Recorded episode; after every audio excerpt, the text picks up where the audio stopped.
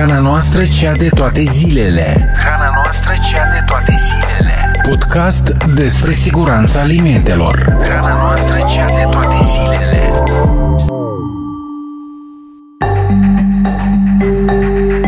De-a lungul timpului, liniștea cetățeanului este influențată de știri din domeniul alimentației publice. Produsele neconforme, alimente alterate sau epidemii de boli neauzite până nu demult ocupă locurile de top în buletinele de știri. Un focar de pestă porcină africană a fost depistat la o fermă de porci din extravilană localității. Fermierii care cresc porci sunt îngrijorați de valul. Pesta porcină africană continuă să facă faptul de uriaș în marile ferme de la noi. Un caz de pestă porcină a fost depistat în Republica Moldova.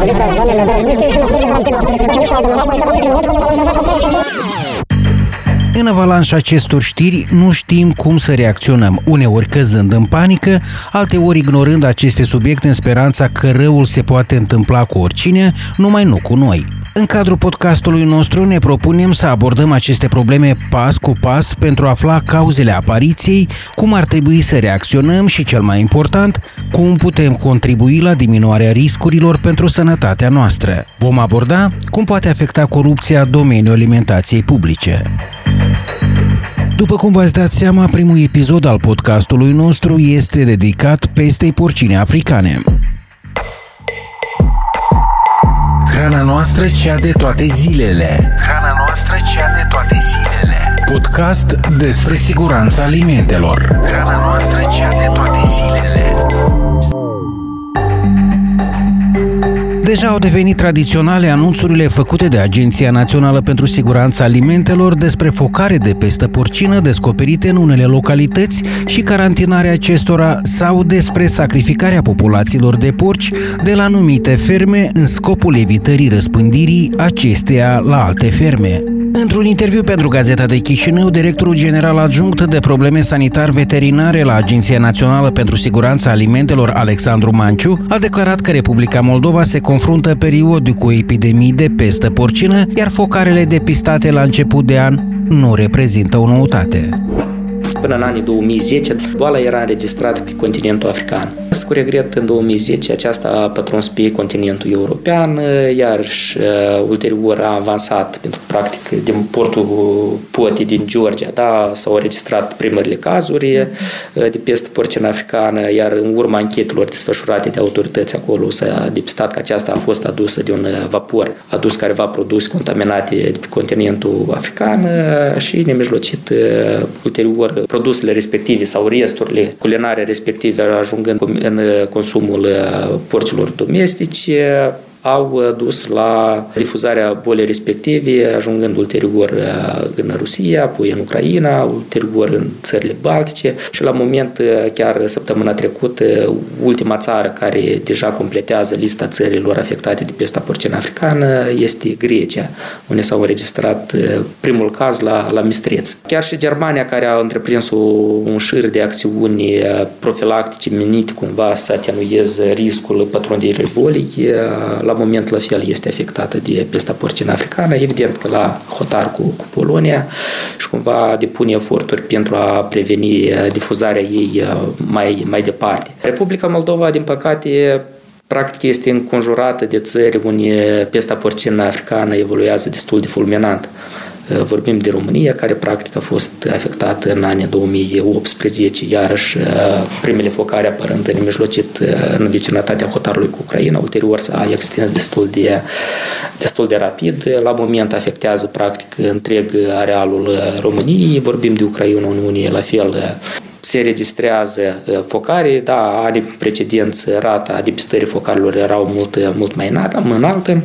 Și o problemă majoră, evident, că ar fi totuși mistreți care pot vehicula nemijlocit boala respectivă, pentru că ei au posibilitatea de migra, chiar conform studiilor efectuate s-a demonstrat că acești mistreți pot chiar parcurge până la 40 de kilometri în 24 de ore și cumva cercetătorii, da, care studiază pesta porcină africană au stabilit ca o ipoteză ca și cum pesta porcină africană ar avea potențialul de a se deplasa undeva cu 40 km pe an, reieșind din specificul de migrare al mistreților. Însă, totodată, nu este exclus și factorul uman, care, de asemenea, prin produse contaminate ar putea duce la apariția de pestă porcină africană în zone endemice de această boală. Într-adevăr, pesta porcină africană, practic, din anii 2016 a început să fie o mare problemă de sănătate animală în Republica Moldova. Dacă până în 2016 boala era considerată inclusiv și de specialiști ca o boală exotică, care în mod normal în Republica Moldova nu ar trebui să se întâlnească, deci la moment este destul de complicat, pentru că deja de la începutul anului avem înregistrate 4 focare, dintre care 3 focare la porci domestici și chiar recent a fost confirmat un focar la mistreț. Cel mai complicat este de menționat că a fost anul 2022. De ce? Până în 2022 n-au fost registrate cazuri de pestă porcină africană în ferme comerciale. Toate cazurile care se înregistrau în exploatații non-profesionale, la persoane particulare care țineau în mod tradițional câteva animale pentru propriile necesități. Însă în 2022 deja am înregistrat 3 cazuri în ferme comerciale. Și cu regret, chiar la sfârșitul anului a fost înregistrat un caz de pestă porcină africană în una din cele mai mari ferme din Republica Moldova. În 2019 a fost un an destul de complicat, anume privind evoluția pestei porcine africane la mistreț, pentru că până în 2019 se înregistrau câteva zeci de focare, da, sau câteva focare la mistreț, însă cu regret în 2019 practic aproape toată populația din Rezervația Naturală Pădurea Dumnească a fost decimată de acest virus destul de contagios. Dar ce știm noi despre această boală? Pesta porcină africană este o boală infecțioasă, foarte contagioasă, virotică, cu evoluție obișnuită acută care afectează porcul domestic și diverse specii sălbatice. Este caracterizată clinic prin creșterea temperaturii corpului, tulburări cardiovasculare, respiratorii și nervoase, asemănătoare cu cele întâlnite la pesta porcină clasică, iar anatomopatologic prin leziuni mai grave și diateză hemoragică. Simptomele pestei porcine africane: febră mare, lipsa poftei de mâncare, respirația îngreunată, vomă, imposibilitatea porcului de a sta în picioare, pete roșii albăstrui pe piele, în special în zona urechilor și a râtului, tuse, diaree. Virusul pesta porcină africană este foarte rezistent la acțiunile factorilor fizici, chimici și biologici. Rezistă 3 luni în unitățile de creștere a porcilor sau în terenuri contaminate, 10 săptămâni în cadavre, 18 luni în sânge la temperaturi de plus 4 grade Celsius, 6 ani în sângele conservat la gheață, 3-6 luni în carnea sărată și afumată. Virusul este inactiv în 60 de minute la temperaturi de 56 grade Celsius, în 15 minute la 60 de grade, în 24 de ore prin sodă caustică de 2%. Sunt receptivi porcii domestici, indiferent de rasă, vârstă și sex, și porcii mistreți. În Africa, porcii sălbatici fac o infecție inaparentă, iar pecarul, specie de porc sălbatic, este rezistent. Încercările de reproducere a bolii la alte specii de animale au dat rezultate negative. S-a reușit totuși transmiterea infecției la iezi. Iepurele a putut fi infectat prin adaptarea virusului la organismul acestuia. Revenim însă la realitățile din Republica Moldova. Remarcăm că la moment nu există niciun tratament, nici vaccin împotriva acestei boli. Potrivit epidemiologilor, în cazul depistării mai rapide a infecției, focarul poate fi gestionat mai efectiv. Deci, dacă vorbim însăși de măsurile care se impun în zonele infectate sau zona de protecție și supraveghere, sunt clar stabilite. Evident că atunci când se depistează un focar, se trasează aceste zone, iar mișcarea porcilor care provin atât din exploatații non-profesionale cât și din firme comerciale se supun restricțiilor de mișcare. Riscul de a fi scoase ilicit aceste animale ar exista, dar nu putem afirma cu o credibilitate de 100% că acestea n-ar putea fi scoase, însă permanent atunci când apar focare se creează atât filtre pentru a monitoriza mișcarea de animale, cât și diferite razii, astfel încât să combată mișcarea ilicită de animale. Despre riscul apariției cărnii infectate pe masa consumatorului, Alexandru Manciu ne-a declarat următoarele. Evident, dacă vorbim de fermele comerciale, este mai ușor de monitorizat. De ce? Pentru că toate sau carne obținută de la porci, care nemijlocit nimerește în unitățile autorizate.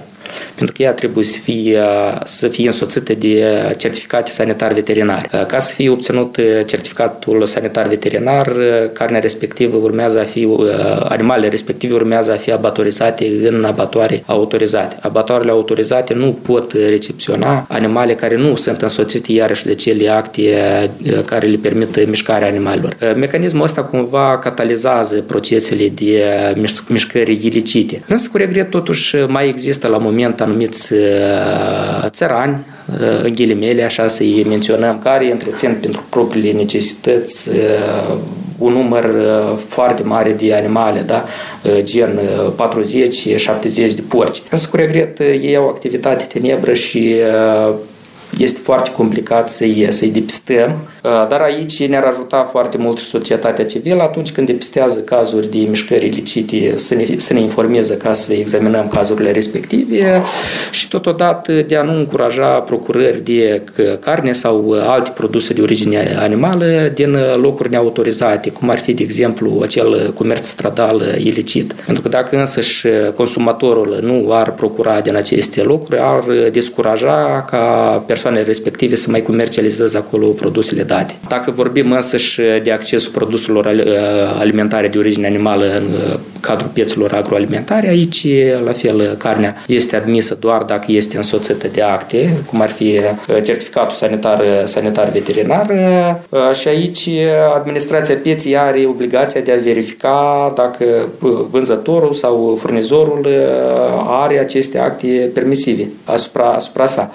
La fel, ei au, sau administratorii pieței au și obligația de a avea contractat un medic veterinar care nemijlocit să verifice dacă într-adevăr carnea respectivă este însoțită de certificate sanitar-veterinare, a fost transportată în condițiile stabilite și la fel locurile de comercializare, dacă iarăși sunt respectate acele rigori privind criteriile de igienă, inclusiv acea verigă a lanțului termic, care de asemenea este destul de important dacă vorbim în mijlocit de comerțul produselor alimentare ușor perisabile.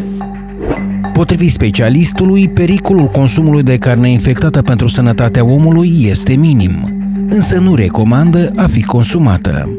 Dacă vorbim nemijlocit de pesta porcină africană, aceasta nu are efectele nocive asupra omului, nu se transmite la om, da? Este o boală nemijlocită care afectează porcii domestici, mistreții, însă cu regret riscul cel mare este de a cumva determina diseminarea bolii respective prin produsele respectiv contaminate. Și de ce se aplică măsuri riguroase pentru a preveni diseminarea bolii respective prin produse contaminate, atât carne cât și produse obținute din această carne. Întrebat când un producător de carne care în trecut a fost afectat de pesta porcină africană poate relua activitatea de creștere a animalelor, Alexandru Manciu a menționat că totul depinde de algoritmul și rapiditatea acțiunilor întreprinse. Iarăși totul depinde de activitatea acestuia ce ține de măsurile ulterioare eradicării focarului, cum ar fi nemijlocit curățirea fermei, dezinfecția, gestionarea gunoiului de grajd și cu cât aceste acțiuni se fac mai rapid, cu atât posibilitatea de a obține dreptul de repopulare este mai repede, da? Și viceversa, cu cât aceste acțiuni de curățire și dezinfecție se fac mai lent, evident că și termenul va fi mai tardiv până obține totuși dreptul de repopulare. Sunt termenii clar stabiliți care trebuie să fie consumați, după care nemijlocit pot relua activitatea. Prieteni, reieșind din cele expuse mai sus, ajungem la concluzia că autoritățile de profil din Republica Moldova au pârghii și mecanisme pentru diminuarea riscurilor de răspândire a pestei porcine africane. Aici este importantă viteza de reacție și vigilența populației, precum și crearea unei culturi de consum responsabil, evitând comerțul stradal. Vă reamintim, în cazul depistării unor nereguli, nu uitați să anunțați autoritățile. La revedere!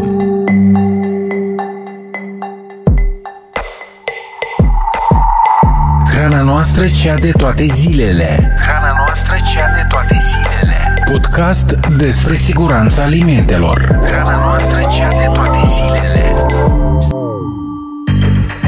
Acest articol a fost realizat în cadrul proiectului Consolidarea statului de drept și a mecanismelor anticorupție în Republica Moldova, cofinanțat de Uniunea Europeană și Ministerul Federal German pentru Cooperare Economică și Dezvoltare și implementat de Agenția de Cooperare Internațională a Germaniei. Partener al proiectului în municipiul Chișinău este instituția privată, publicația periodică Gazeta de Chișinău, care implementează proiectul Prevenirea corupției în sectorul siguranței alimentelor prin informare, formare și responsabilizare.